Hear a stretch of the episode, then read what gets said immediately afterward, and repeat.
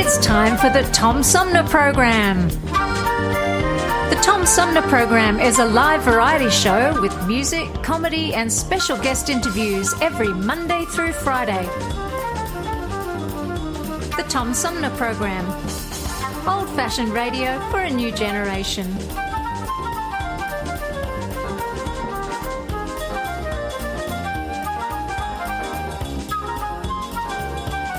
Theme music is Fruit of the Louvre, provided by flick composer producer Howard Eddy.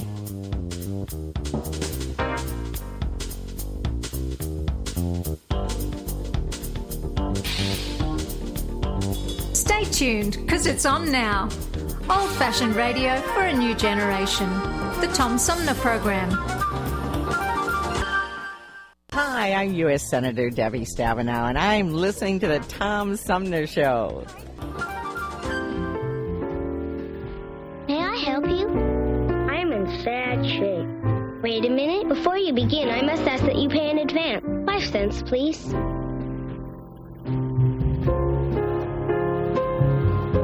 Boy, what a sound! How I love to hear that That beautiful sound of cold, hard cash. That beautiful, beautiful sound. Nickels, nickels, nickels. That beautiful sound of clinking nickels. All right now. What seems to be your trouble? I feel depressed. I know I should be happy, but I'm not. Well, as they say on TV, the mere fact that you realize you need help indicates that you are not too far gone. I think we better pinpoint your fears. If we can find out what you're afraid of, we can label it. Are you afraid of responsibility? If you are, then you have hypengyophobia. I don't think that's quite it. How about cats? If you're afraid of cats, you have ailurophasia. Well, sort of, but I'm not sure. Are you afraid of staircases? If you are, then you have climacophobia. Maybe you have thalassophobia. This is fear of the ocean. Or gephyrophobia, which is the fear of crossing bridges. Or maybe you have pantophobia. Do you think you have pantophobia? What's pantophobia? The fear of everything. That's it! Actually, Lucy, my trouble is Christmas. I just don't understand it. Instead of feeling happy, I feel sort of let down. You need involvement. You need to get involved in some real Christmas project. How would you like to be the director of our Christmas play? Me? You want me to be the director of the Christmas play? Sure, Charlie Brown. We need a director. You need involvement. We've got a shepherd, musicians, animals, everyone you need. We've even got a Christmas queen. I don't know anything about directing a Christmas play. Don't worry, I'll be there to help you. I'll meet you at the auditorium. Incidentally, I know how you feel about all this Christmas business, getting depressed and all that. It happens to me every year. I never get what I really want. I always get a lot of stupid toys or a bicycle or clothes or something like that. What is it you want? Real estate.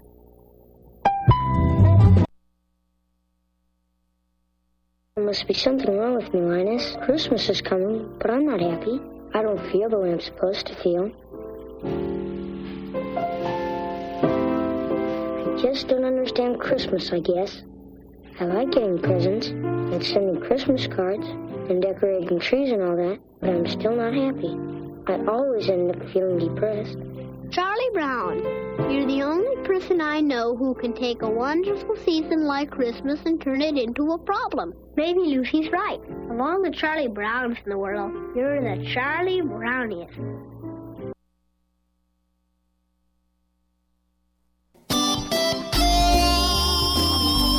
Old fashioned radio for a new generation. The Tom Sumner Program.com. The Tom Sumner Program.com. The Tom Sumner Program.com.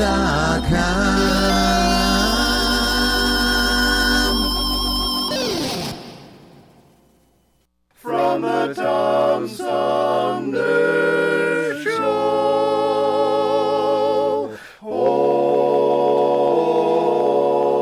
yeah.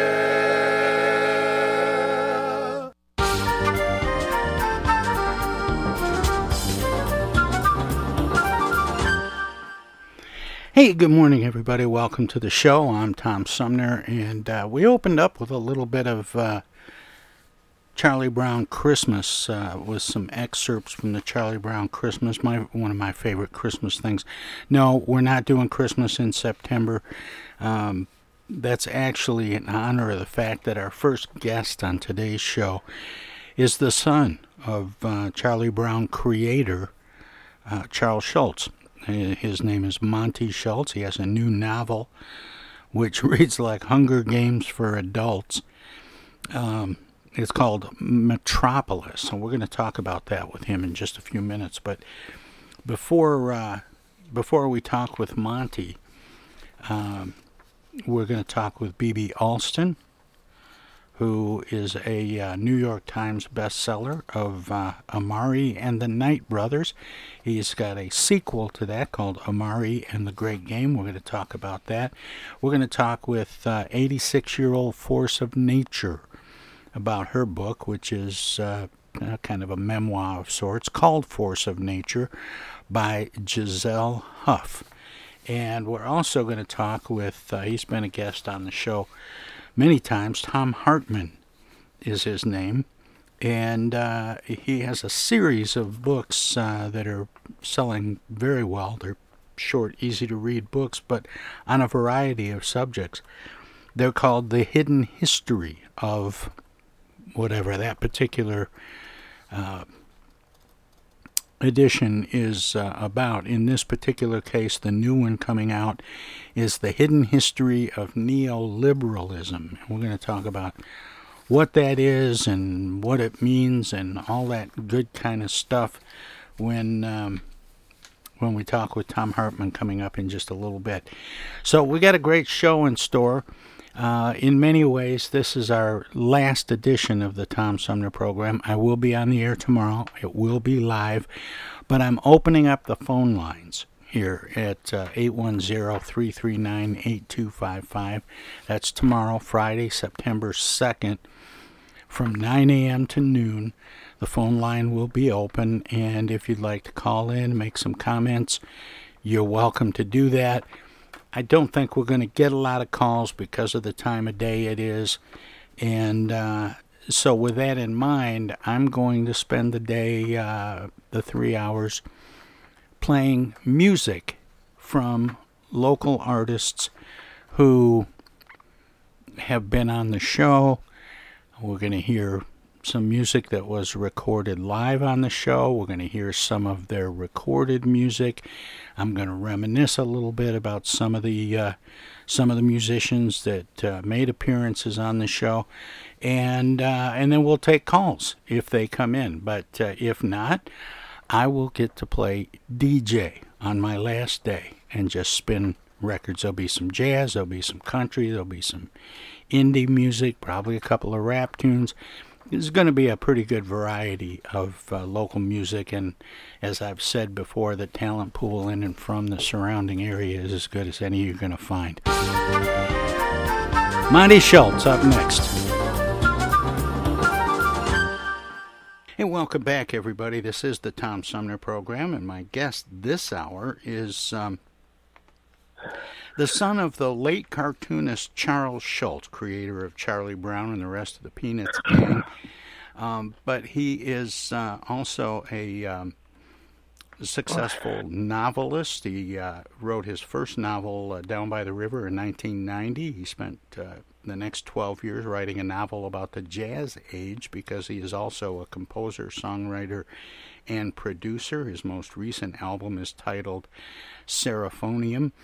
And uh, in 2010, he became the owner of the Santa Barbara Writers Conference. And we're going to talk with him about his latest book uh, called Metropolis. Um, his name is Monte Schulz. He joins me by phone. Monte, good morning. Welcome to the show. Thank you very much for having me. Yes, yeah. good morning to you. I, I, I got to ask you, Monte. Um, I'm you know I'm always fascinated by the creative process and, and what different writers do and how they work. But you walked away from this book for about 15 years. Um, what was what was going on there? Uh, I I had written about 50 pages of it, of Metropolis, and I what I couldn't figure out is how my main character, the narrative, first person narrative, Julian Bream, was a college senior in the book at Regency College, could be studying the Greeks and the Romans, and even James Joyce, in a fictional republic. I just, for some reason, that sort of stumped me. I couldn't figure out how, how that could happen, and and then also I was confused. I had no clear idea about the geography of the book, like where it was actually taking place. Uh, so it just that, that and a couple other problems sort of stumped me, and I just went away from it. Plus, I think uh, that was 2003, and I was working on uh, finalizing and publishing the uh, the books connected to my Jazz Age novel Crossing Eden, and a and a mystery, a, a murder mystery uh, crime novel called Naughty. So I just I don't know, I just I put it on the back burners and didn't come back to it until 2019 when I figured out how to solve those problems. Well, you would never have admitted, I wouldn't think, um, that you had writer's block. no, because I I wasn't. Yeah, no, no, no. I didn't have writer's block because I was doing other things. And the other the other thing is that when I finished and published the Crossing Eden, which was the the Jazz Age novel, uh, in 2016, I had just been writing for so long. I wanted to do something different. So through that time period, I started doing music and uh, going back to songwriting, which is where I started as a writer when I was 20, 21 years old. Anyhow, so uh, I did. I just did music for six years, and then I decided that music uh, it just costs a lot of money to record songs and pay people and whatever, and so. Uh, and and also music wasn't filling my days, and I was wondering, so what? How am I spending my days? How, how, when when was the last time my days were full? And I realized, well, you know, sorry, it had to do with it was when you were writing, sitting in front of the computer every day. So I decided I needed to go back to books. So I was I was working on another book called uh, Penny Dreams, uh, set in the 30s, and then I and I went to Hawaii in 2019. I brought Penny Dreams with me on my computer, and I still, of course, had Metropolis. And I figured out the Republic is probably set in France, and uh, Julian can study the Greeks and the Romans because, as Ray Bradbury said, used to quote, "I say it so." And uh, that summer, though, uh, Penny Dreams kind of faded away, and I picked up Metropolis just where I'd left off in 2003, and then wrote the entire book in nine months. Well, I put that little writer's block reference in there because of something your dad once said that only amateurs get writer's block, professionals can't afford it. Yeah, he told me that. Uh, we were talking on the phone. That's where that quote comes from. Uh, him telling me, um, and and it's absolutely true because if you're a columnist or you're a cartoonist uh, or you're a writer, a novelist on a contract, you can't have a writer's block. You just like Dad had to have um, had to have a daily strip, six days a week and a Sunday, every week, every Wow. week, every week. And so I tell people my opinion is that the so-called writer's block is one of two things. It's either the writer being lazy or afraid of writing something bad. And I really believe that anything you put on a page is better than nothing. Well, and there's if you write a page or two or three and it's not very good, you're going to find something out of it that's worth doing, or at least understand that you're going in the wrong direction. There's a there's So a great the quote from uh, uh, Stephen King, who was asked in an interview. Unfortunately, it wasn't one of my interviews, but I, I happened to hear an interview with Stephen King, and they asked him, uh, "Do you write to a muse or to a schedule?" And he says, "Oh, always to the muse." But fortunately, the muse shows up every morning at nine o'clock. yeah, I think that's uh, I think that's kind of true. I think that if you if you write all the time, you develop a rhythm to it. And uh, some days it can be better than others. Some days more profitable than others. When I wrote, uh, what I did to write Metropolis was I set up a schedule that I'd never tried before. I had I forced myself to write at least one page, at least one page every morning before I ate or drank anything. Wow. really? So, and sometimes uh, I wrote that page in uh, 10 minutes. Other times it took me two hours two hours, three hours to write that page, wherein I became extremely hungry and visions of a ham sandwich danced before my eyes. trying to get to the end of the page. And then, and then in the afternoon, I'm free to write, you know, another page, two or three or four. And I kept that schedule up for nine months. I only missed three days when I was out of town. That was it. I wrote uh, Thanksgiving morning and Christmas morning and New Year's morning, and uh, I, I I never I I never failed. It was and it was uh, some mornings were difficult, but still I got it done, and that's what got me through a 668 page novel in nine months. More with author Monte Schulz straight ahead. Hello out there, everybody. It's me, Tigger. T-I double G R. That spells Tigger. And don't forget to remember to listen to Tom Sumner program on account of because he's so bouncy. I'm Julie Lopez with Crime Stoppers. Have you ever wondered what to do if you have information about a crime or the whereabouts of a felony fugitive and you want the police to know but you need to remain anonymous? Well, here's what you can do. You can go to p3tips.com or download the mobile app. You can go to Crime Stoppers of Flint and Genesee County's Facebook page and click on the Leave an Anonymous Tip tab, or you can call 1 800 422 jail. All methods are anonymous, and if your help leads to a felony arrest, you may be eligible for a cash reward. Remember, your voice matters. Our lives have been turned upside down by COVID 19. When a vaccine becomes available, it's critical that all of us get it. What we do as individuals will impact everyone's health, including those who can't get the vaccine. We won't get through this unless everyone takes part. Now is the time to get up to date on all recommended vaccines for both kids and adults. Experts say it's more important than ever for everyone to get their flu vaccine this year. And if you're older, you should get both the flu and pneumonia vaccines, since both illnesses can make COVID 19 even worse. Vaccines are available at a lot of convenient places, so be an example for friends and loved ones and encourage them to get vaccinated too. We all want to reunite, travel, and get back to school and work. But that means we all need to get on board. This is the time to do what's right for each other. Get vaccinated. It's our best shot. Hey, this is Tom from the Tom Sumner Program. Catch me and a gaggle of great guests weekdays on Our Voices Radio, WFOVLP 92.1 FM. You never know who might drop by. Joe Vai from the Blue Hawaiian. Dan Serling. Congressman Dan Kildee. Alexander Zonjic. Actor, comedian Joe Napodi. Woodrow Stanley. U.S. Senator Debbie Stabenow. State Senator Jim Ananich. Comedian Brian McCree. The unknown comic. Mark Farner. And Tom, I want you to know Tom's my friend. You you've always got great questions, and you know the material, and you, and you care about it, and it's uh, it's that's impressive. Nice to be with you, Tom, and I admire you for reading all of that. I haven't read the whole thing. I've got willing to admit that. Hey, Tom, this is my favorite interview always. You you, it's like having coffee at the kitchen table with you. Tune in Monday through Friday from 9 to 12 right here on 92.1 of a kind, and check out our website at tomsumnerprogram.com. Discoveries. They happen when we least expect them, in places we thought we knew. And discoveries have a way of teaching us a little more about ourselves along the way. Welcome to Flint and Genesee County, where up north meets down south. Home to Michigan's largest county park system and a vibrant culture.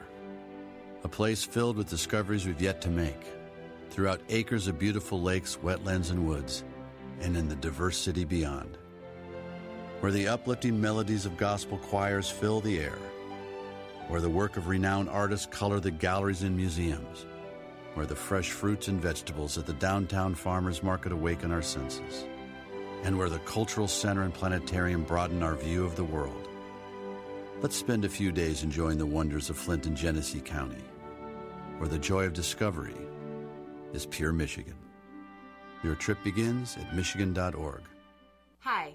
I'm State Representative Sarah Anthony. Our community and communities across the country are seeing a rise in gun violence. Firearm injuries are one of the leading causes of death among children. Parents, it is your responsibility to know where your firearm is at all times. First, lock your gun away somewhere safe. Also, make sure that it is disassembled and unloaded. It's up to us to prevent gun violence in our community. This is Congressman Dan Kildee, and you're listening to the Tom Sumner Program. More with author Monte Schulz straight ahead. Can you, um, so we have a, a, little sense of how difficult it might have been um, at, at, at different times to write this book? Uh, can you give us a little synopsis of, of the book and explain a little bit about what the story is? So, uh, Metropolis is a story about a a society, a failing society plagued by crime and feeble-mindedness. They thought, and uh, uh, sickness, and trying to figure out uh, these, the, deciding that these sort of dregs of society, as they perceive them, are dragging the society down. So, so it's so it's a true life story. exactly. exactly. so what they decide is that uh, they embrace the idea of eugenics, which was invented by a guy named uh, Francis J. Galton in Britain in the late 19th century. Uh, eugenics is a word, uh, he invented the word, uh, a Greek word essentially he invented called uh, meaning well born. And in Britain, the idea was to mate the best people and have them carry society forward, develop, uh, you know, improve the race, improve the race, improve the race. Uh, but what my my society decided to do, and how eugenics was embraced in the United States, was to get rid of the worst people. And so, in my society, they round up uh, a million people in in the in some of the districts of the metropolis and put them on a train and empty the city of them, send them off into the hinterlands, and hope they die. And then 40 years later, they decide they want that land out there where they'd sent the people, and so they start a war. And the war has been going on for 60 years. And my character Julian is born into this world, where an endless war, and uh, that he, so he he ends up uh, falling in love with a, a Bohemian revolutionary named Nina Rinaldi, and gets drawn into the web of this and the mystery of the whole thing. Something's going on. Some plans were stolen. They don't know what the plans are, and, and but but the security director is looking for this guy named Peter Draxler so my character suddenly is, is sort of dragged out of college into the mystery of his own world, his own republic, and what happens. What did you settle on for time and place? Well, okay. What I figured out was that the book, as we would know it, is actually set in, would be set in France and then the, so then and then the, the the provinces to the east would be what we would know as Germany and then Eastern Europe, and then and then farther on Russia, um, and the time. If you look at the, the technology in the book, it would be roughly corresponding to our time around World War One. Uh, so it has that feel. It doesn't say it. They have their own geography. I mean, their own chronology but uh, that's, that's, really what it was. So that, that's yeah. interesting, Monte, because a lot of times uh, when there's somewhat of a dystopian theme, it's it's usually futuristic. Right. So this is not. Um, and my publisher sort of thinks of the book as being science fiction. I guess it's not science fiction. Just well, they have technology. Yeah, but they're just a little different from ours, and the timing is different. So they are just developing what they call radio vision and video scopes. Uh, so, uh, but but uh, um, those technologies, technology, if you ran history forward, technologies would develop at different rates. They wouldn't be exactly the same. Uh, what what this is, so a friend of mine um, who teaches at UC Santa Barbara, when I described the book to him while I was writing it, he said, "Oh, it's as though history bifurcated 1,500 years ago," and that's essentially the idea of this what happened. So so history changed into this republic. Uh, so that's kind of the way to look. That's why it, the book, when you read it, it seems like us, but it's different. It's a little different. A lot of the food's the same. Cars are different. Uh, the way people talk is different. They do kind of talk a little bit like like around the time of World War One um, in that period, but it's just it's similar but different.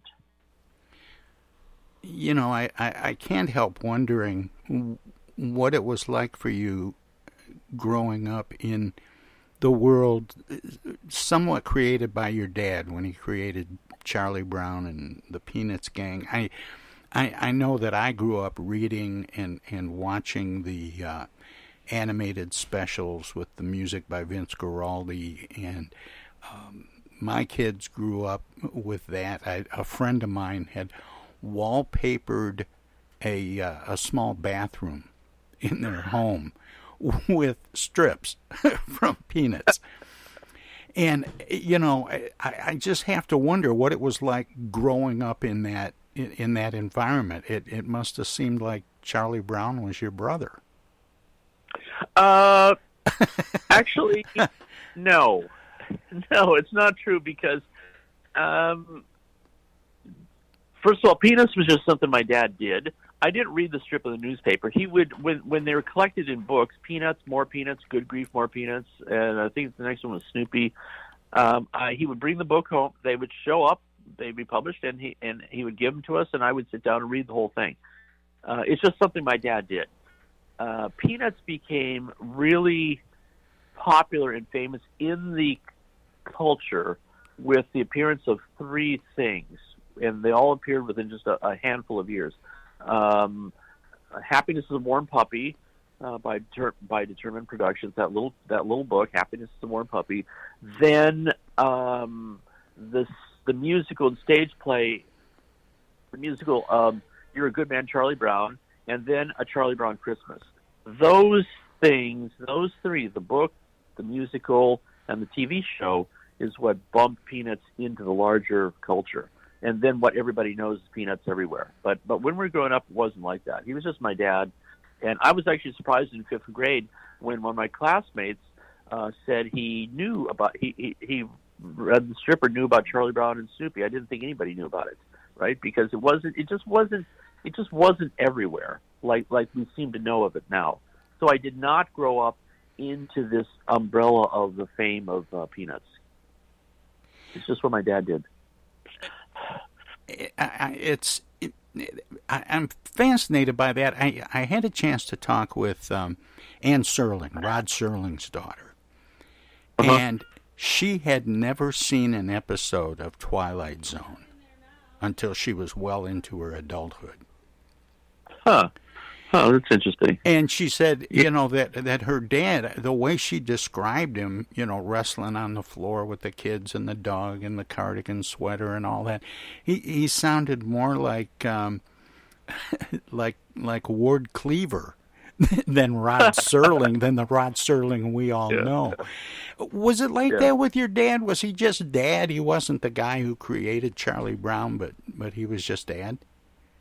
Yeah, exactly. Uh, Dad and I would go out and play baseball. You know, playing catch and play little games with a plastic baseball and you know pitch and hitting. And uh, you didn't let him hold the football for you, though. Uh, no, that was a joke. You know, it's kind of funny because uh, the first time that was the the the um, football was held was held by Violet, not uh, mm. not Lucy. Yeah, and uh, and and and in that original neighborhood, you know, everyone thinks of a Charlie Brown as a lovable loser. Actually, in the first books, Charlie Brown was sort of king of the neighborhood, and his and his contemporaries, his friends, were Shermy and Patty, and so they're all the same age. And then Violet came into the neighborhood, and she kind of, she and Patty kind of vied for for Charlie Brown's affection. But then in in that little neighborhood, right? In that little neighborhood, which when I read those strips, it reminds me of being a kid. Uh, then Lucy came, this little girl Lucy with her tiny brother uh, Linus, and then there was another kid down the block, a little kid named Schroeder who could play the piano. And then Charlie, and then what happened in the strip is uh, I, I, I reminded Dad of this. Then Patty, not Peppermint Patty, but Patty and Shermy seemed to leave as though their family packed up and left the neighborhood, leaving Charlie Brown and Violet as well, leaving Charlie Brown with these young kids he didn't really relate to and then he became sort of picked on and whatever. But the early strip and the early idea of it was different, and uh, and that's how I remember Dad. Dad was in just he was just involved with our lives. He was involved with our lives and just a regular, like you say, he was just a regular dad, and uh, and this cartooning is just something he did. Uh, it seemed like a sidelight to being a dad, right? He was just, uh, yeah, yeah. Oh. how he paid the bills, I guess. Did, um, just out of curiosity, did your dad work from home? Yes, yes, yes. He always. Uh, but it was funny because when I was writing, he told me, "Monte, you have to have an office to go to, uh, like like I go off property."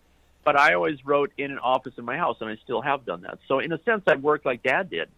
He, he but he, he is right that you have to go somewhere, but I don't know what that actually means because he uh, when we moved to California. I, I, you know, I don't know where he where he did the strip when we lived in Minneapolis. I just don't know. I was too young. I'm six years old when we moved to California. But in California, he had an office uh, in our place and went to it. You can be on the property, and that's what I would do. So, but in my houses, I've always just gone down to the office and closed the door and, and worked. Well, I think that's I, I think that's the key, Monte. Is you know I have an office now, a studio at home um, but it is closed off. It is its own space, and I can come in, close the door, and I'm at work. I can leave and close the door, and I'm not at work. Right. And right. I think, I think people that do creative things like like your writing and, and the strips that your dad produced on a daily basis, I, I think that it takes up so much of your your thoughts that you have to be able to draw a line between being at work and not being at work. Sure, sure, and uh, and you don't have to have uh, a room with a big view. That didn't really mean anything to me. When I first was writing Metropolis, I actually had a tiny room in my house here in Hawaii, and the closet I I, I had the, my desk set up in uh, at the entrance to a closet, a little tiny closet. So, so I'm actually staring into a closet while I'm writing. And somebody's saying, "Don't you want a better view?" I said, "The only view that matters is the one on the computer here. Okay, I don't need to be looking out a window." And then, and then, even in when I returned to Santa Barbara, my my office window looks out on the driveway. Hmm. So, and the computer actually blocks my view of the driveway anyway. People would arrive and I didn't see them coming in because the computer's blocking it. That's all I really need. I need a place to go to, as Dad said, and I needed the computer. And and I was able to to do this writing schedule I described just like that. Uh, but you just have to settle down. You have to have the discipline and do it. And and and and the project has to be entertaining. So when writing Metropolis, it was I I never had any difficulty writing it. Now I never had any blocks of any kind. Difficulty. The muse visited me, as Stephen King was pointing out. The muse visited me every single day, more so than any other book I've ever written. So it just and I made up and, and and by the way, I I literally made up Metropolis as I was writing it. I did had no outline, no plan, except I knew where the book was going to end. I had that uh, in and, I had that in my notes, Monte, and I was going to ask you about that because, you know, some people will you know write to an outline, but then some stories almost tell themselves. Yeah, I don't. Uh, my experience in Metropolis is really strange. Uh, for the Jazz Age novel, uh, Crossing Eden, I was asked, do I write by inspiration? I go, oh my God, like 2% of that book was inspired. The rest of it was just me slogging away at it day after day after day for a book. Metropolis was literally like the muses were hovered around me, whispering in my ear constantly. I had, it just all came out. Uh, I would go into sections. The book has four parts to it uh, Metropolis, The Desolation, in the Garden of Elysium, and To a Farther Country. And in those last three, I had no idea what was going to happen. I just literally wrote it forward, and everything came to me, just flowed out, flowed out, flowed out, flowed out, uh, in a way that never has. So I would say, uh, if if Crossing Eden was two percent inspired, I would say Metropolis was I don't know ninety eight percent inspiration. So it just I don't know. It was it was a strange, very strange experience. Did you did you think of it in terms of, of story first and then cast it like like a movie, or did you have characters in mind and and then um, start coming up with the kinds of things that might happen to them or that they might do? Well, the central characters, the the initial group from the first chapter, Julian Bream, uh, my narrator, first person narrator, um, his roommate, college roommate Freddie Barron, then one of Freddie's friends is Warren Rattlefinger, and his girlfriend, uh, um, Evelyn Haskins, Evie, all showed up at the beginning. And then Julian met Nina in the second chapter and some of his uh, housemates at the Thayer Hall. After that, and of course his father and his mother, um, the people would come come so those characters and I don't remember how I made them up because that was in 2003 right 2002 2003 I don't remember how I made those characters up after that people just like characters would walk on stage, right? As I as I went through the book, they just would appear one after another. Um, I did meet this character named uh, Marco Grinnell, and I retrofit his name to somebody Julian meets when he goes to visit Nina for the first time. Uh, she's uh, Marco is yelling, is saying as Julian comes into the house, he's saying, "Why did you bring? He, why did you bring him here? He's not. We, we we have rules." And she says, she turns to me and says, "If we had rules, Marco, you'd be wearing a dress." So uh, when I first wrote it, Marco wasn't his wasn't that character's name, but I retrofit that to Marco and made him a, a bigger part of the book, and then he ends up becoming a big part of the book. But yeah, that's it. I, I kind of the characters just they would I would I would discover them as I was writing, uh, would, literally make them up. This is another one of those chicken and the egg questions, kind of. Um, uh-huh. What happened first for you, Monte? Music or writing?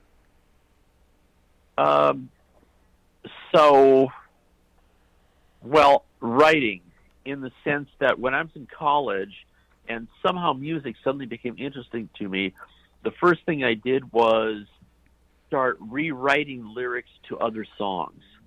Um, that that Rolling Stone song "Ruby Tuesday," for instance, I I had the music in my head and I just rewrote lyrics to it to sort of get the idea. And then right away, I, I, I had a guitar. When I left Minnesota and went back to California again, I bought a guitar. Well, actually, I was playing my mom's guitar. That's right. And then I started writing my own music and then lyrics. Um, now, when I write music, it's the opposite. The songs are all about music. Um, I make up a melody, write the whole entire melody, and then try to figure out what the song is going to be about.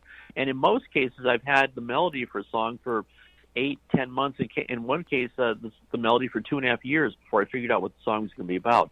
Um, so there's no case of uh, picking up a guitar and saying, "I think I'm going to write a song about this or that," and and it's because of writing my books. Because a book like Crossing Eden, which is a thousand-page novel, I, it's just written about everything. I don't need to write a song about anything. So, uh, although most writers think that I write the lyrics first, I've never written lyrics first and and uh, so it's sort of flipped. Yeah, uh, music is about music, and writing is about writing for me.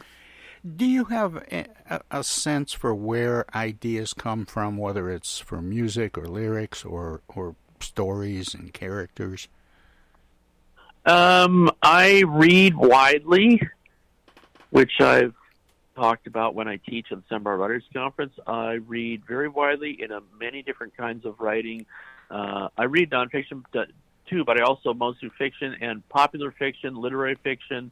I also read, still read poetry, Charles Bukowski and uh, uh, uh, Allen Ginsberg and uh, Edgar Lee Masters, Carl Sandburg, my favorite writer. Um, and so from reading, I would get ideas, uh, inspirations on how to write, what to write. Uh, popular fiction helps me learn to pace and tell a story.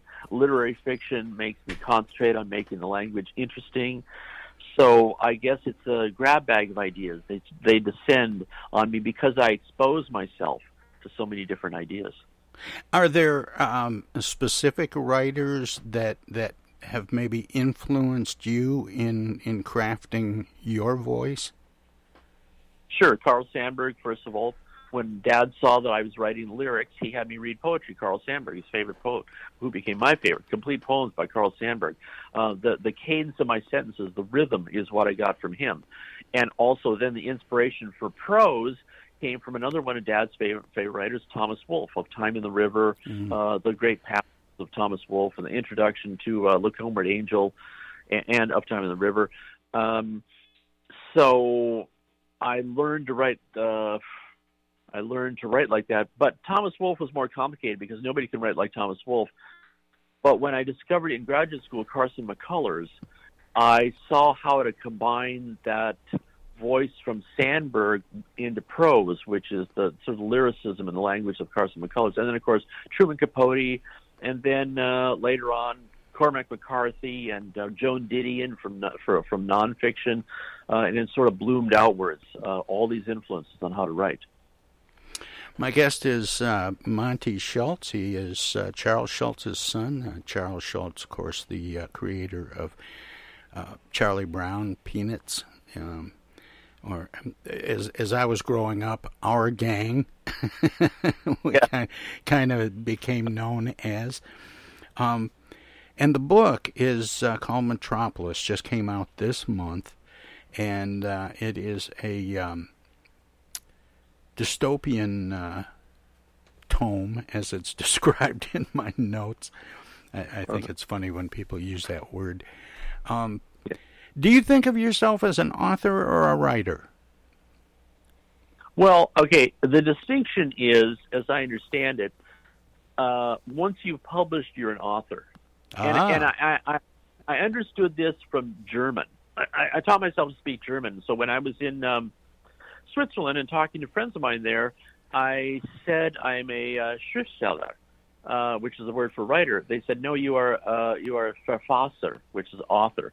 Once you've written and published, you are a Verfasser. You're an author. So I guess I'm now an author. Uh, I think I think um, writing. Uh, I- I'm a writer to continue being an author. Right? Writing is. Uh, let's say think of it like this: author is sort of static, right? And and writer is uh, fluid, right? We're writing, writing all the time, right? Um, an uh, an author can no longer be a writer if he or she stops writing, um, and a writer can be a writer without being an author if he or she never publishes. So that's the distinction. So I guess I'm uh, Interesting. I'm still writing. I cut my finger really badly, my right, the middle finger of my right hand, really badly about four months ago, and I've been working on the sequel to Metropolis called Undercity, and it's really difficult to type because uh, uh, it stings every time I touch the key. So um, I have I haven't been writing much in the last four months. It's just painful, but uh, I'll get back to it as soon as I can. Well, I can't believe how fast the time has gone, Monte. I feel like we've just scratched the surface, and, and you're a delight to talk to. I always give guests an opportunity to let listeners know where they can find out more about you and your work, past, present, and future. Do you have a website you'd like to share? Yeah, there are a couple of them. Uh, for Metropolis, the, the best one to look at is a really good website. It's really fun. It's called metropolisthebook.com. Metropolisthebook.com. Super fun website. Um, uh, done by Amy Phillips and helped with uh, Laura Hannafin. Then uh, I have, uh, I looked this up the other day, MonteSchulzAuthor.com, which has uh, stuff from about Crossing Eden and my music. Um, uh, I, I, I picked a name for called Seraphonium, S E R A P H O N I U M. That has the music. Seraphonium.com. I think you can look it up, but I think the music is also on MonteSchulzAuthor.com. So that's the way to look it up. And Well- a lot of Yeah, Monte, it's been a, an honor and a privilege to meet you and, and get a chance to talk with you a little bit. And thank you for sharing uh, this time with me and the listeners. And by all means, sir, keep up the good work. thank you. Thanks for having me on. I appreciate it. All right, take care. Thanks very much. Okay, see ya. Okay, bye. That was uh, Monte Schulz. The book is Metropolis. We'll have more of the Tom Sumner program.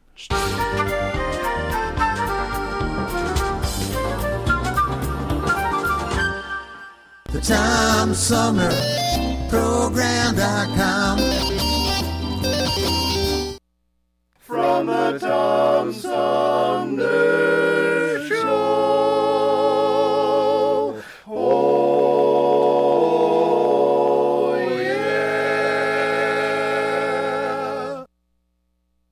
Hi, this is Joe By from the Blue Lions, and you're listening to the Tom Sumner Program. Right now, the COVID 19 vaccines are available to millions of Americans, and soon they will be available to everyone. This vaccine means hope. It will protect you and those you love from this dangerous and deadly disease. I want to go back to work and I want to be able to move around. To visit with Michelle's mom, to hug her and see her on her birthday. You know, what I'm really looking forward to is going to opening day in Texas Ranger Stadium with a full stadium. We've lost enough people and we've suffered enough damage. In order to get rid of this pandemic, it's important for our fellow citizens to get vaccinated. I'm getting vaccinated because we want this pandemic to end as soon as possible. So we urge you to get vaccinated when it's available to you. So roll up your sleeve and do your part. This is our shot. Now it's up to you.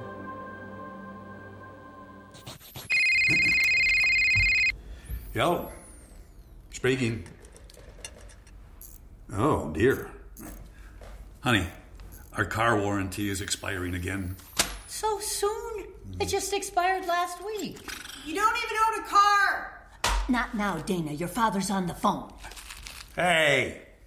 Mom and Dad, you're being scammed. It's a robocall. Scammers are using new technology and clever tactics to make more and more calls that look legitimate but are hard to trace. They can make it look like they're calling from any number, even from numbers of people you know. My robocall crackdown team is working with state and federal partners to stop the robocalls for good, but I need your guys' help. Don't trust your caller ID. Verify you're really talking to the person whose number appears when your phone rings. And if you accidentally answer a robocall, hang up right away. Engaging in conversation will only lead to more calls. Use a call blocking app on your cell phone that stops robocalls before they interrupt your day.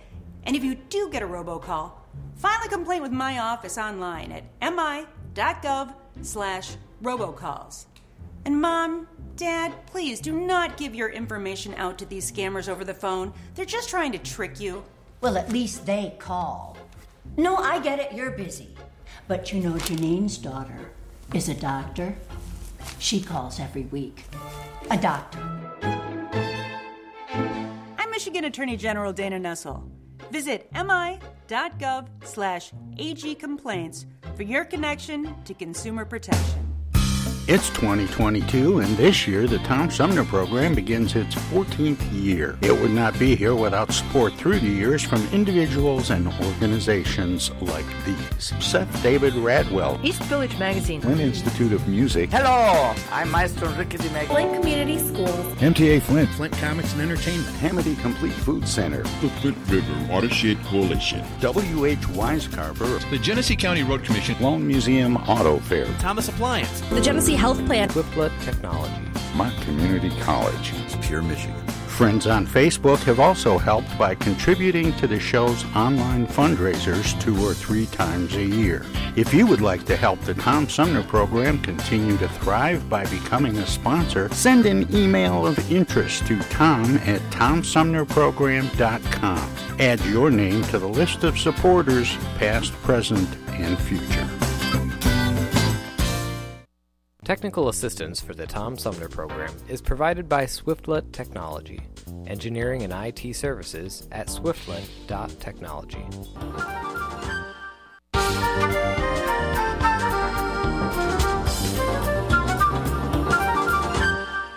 Hey, this is First Ward City Councilman Eric Mays, and you're listening to the Tom Sumner program. Ladies and gentlemen, in Philip Rapp's creation, The Bickersons.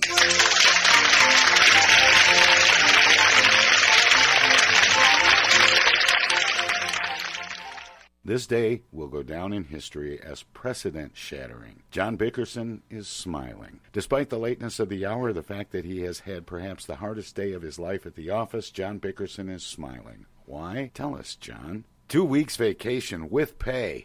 Wait till I tell Blanche, brother, how I've longed for this. I'll sew myself into the bed sheets and sleep for ten days. John? Hello, Blanche. How is my beautiful wife? What? Would you like me to bring you a glass of milk and a cookie? And here's a little present for you. You look wonderful, honey. Oh, this is awful. What's the matter? This morning I burned my hand on the stove. I ripped my only pair of nylons. My inlay fell out, and now you come home drunk. What are you talking about? I'm not drunk, and you know it. Then why are you so nice to me?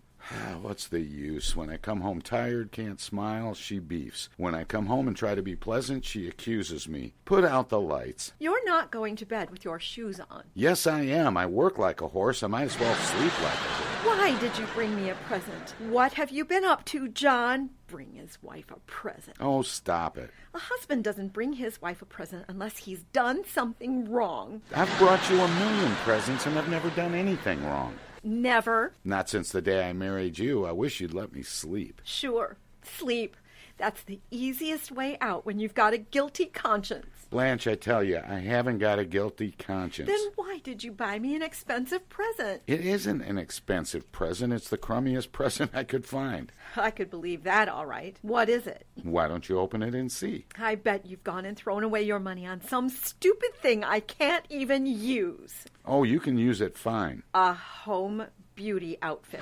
It's got everything, just what you need. Wrinkle cream, freckle remover, hair darkener, false eyelashes, chin reducing strap. What kind of a present do you call this? What are you hinting at? How did I know what was in it? Nobody would use this but a homely woman. Oh, that's not true. All women use it. They do not. Only the homely ones, and I wouldn't touch it. The salesgirl in the drugstore said she uses it all the time, and she's not half as homely as you are. What? I mean, you're just as pretty. And that's just about what happened.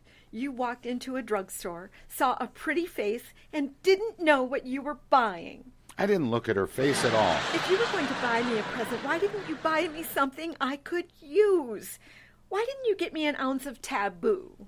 What's that? My favorite perfume. Well, you've got a dresser full of perfume taboo, sabu, snafu, sterno. Enough perfume for any woman alive. Look at those bottles. They're all empty, and it's all your fault. You left the corks out and it evaporated. I leave the cork out of my bourbon, don't I? Well, what about it? That never evaporates. You never give it a chance. I don't see why I should have to do without because of your nasty habits. What do you think makes a thing dry up, John? Wish I knew. Don't be so funny. Oh, I'm not funny. I'm sleepy. You know I worked at the office 18 hours without a let up. That's what you said you did. That's what I did. I did it for what I thought was a good reason, but now I'm sorry. Why? Forget it. What is it, John? What happened?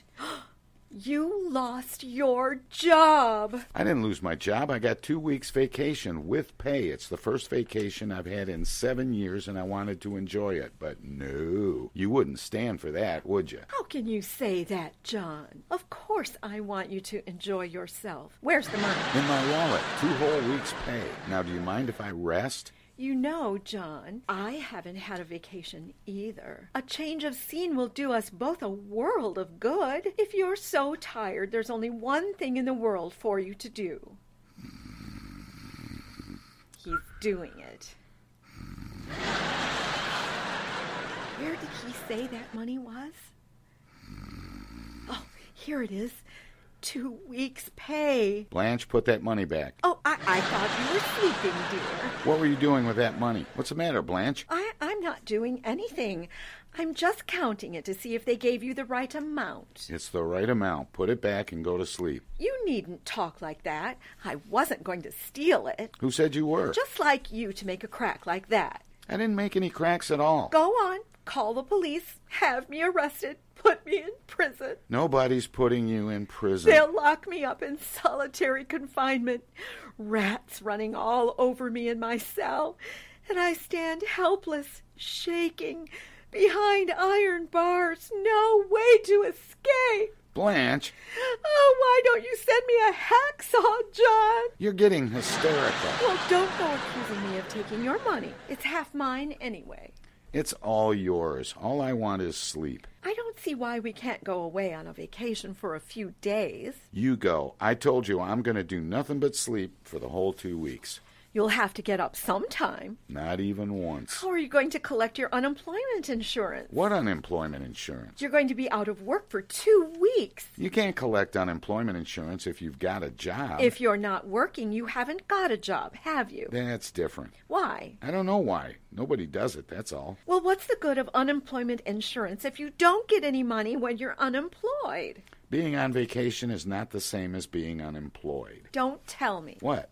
Clara's husband Barney has never had a job his whole life, and he collects his unemployment check every week. He can't collect any checks if he doesn't work. I thought you said they only pay you when you don't work. That's right. But you have to work before you can be out of work, so you have a legitimate claim for the money you earned that you don't get. I don't get it. Oh, leave me alone. And I'm telling you now, John, you've got two weeks off and you're going to do one of two things. Do you hear me? I hear you. Either you start collecting your unemployment insurance or else you fill in those two weeks with another job. Another job? This is my vacation. I don't care. It won't hurt you to work those two weeks.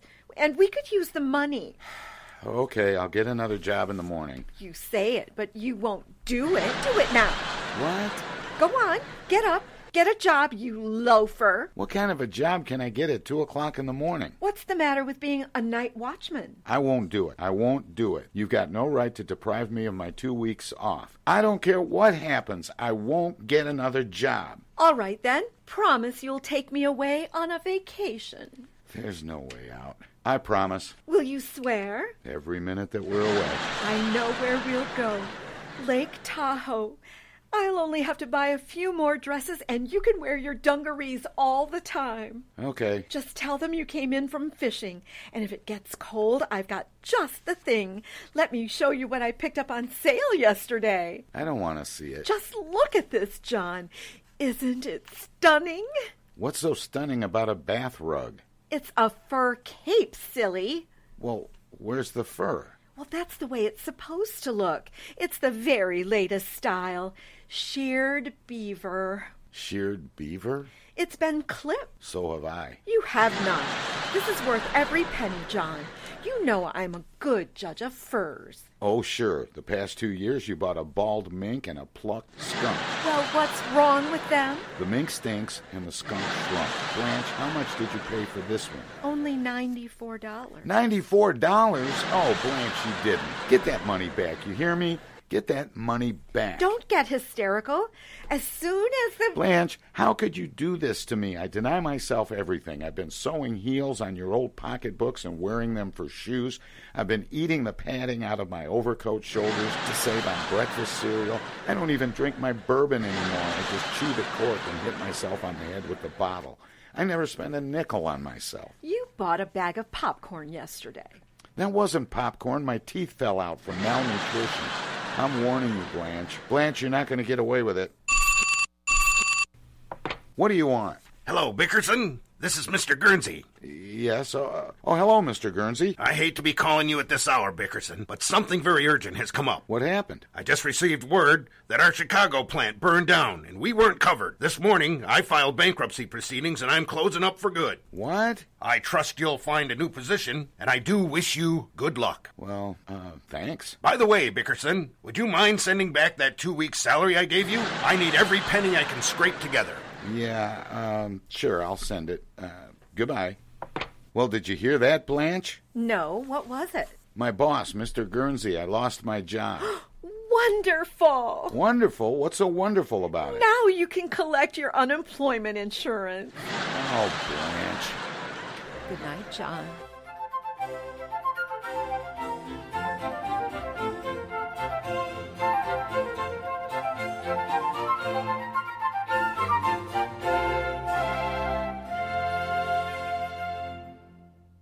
Do the right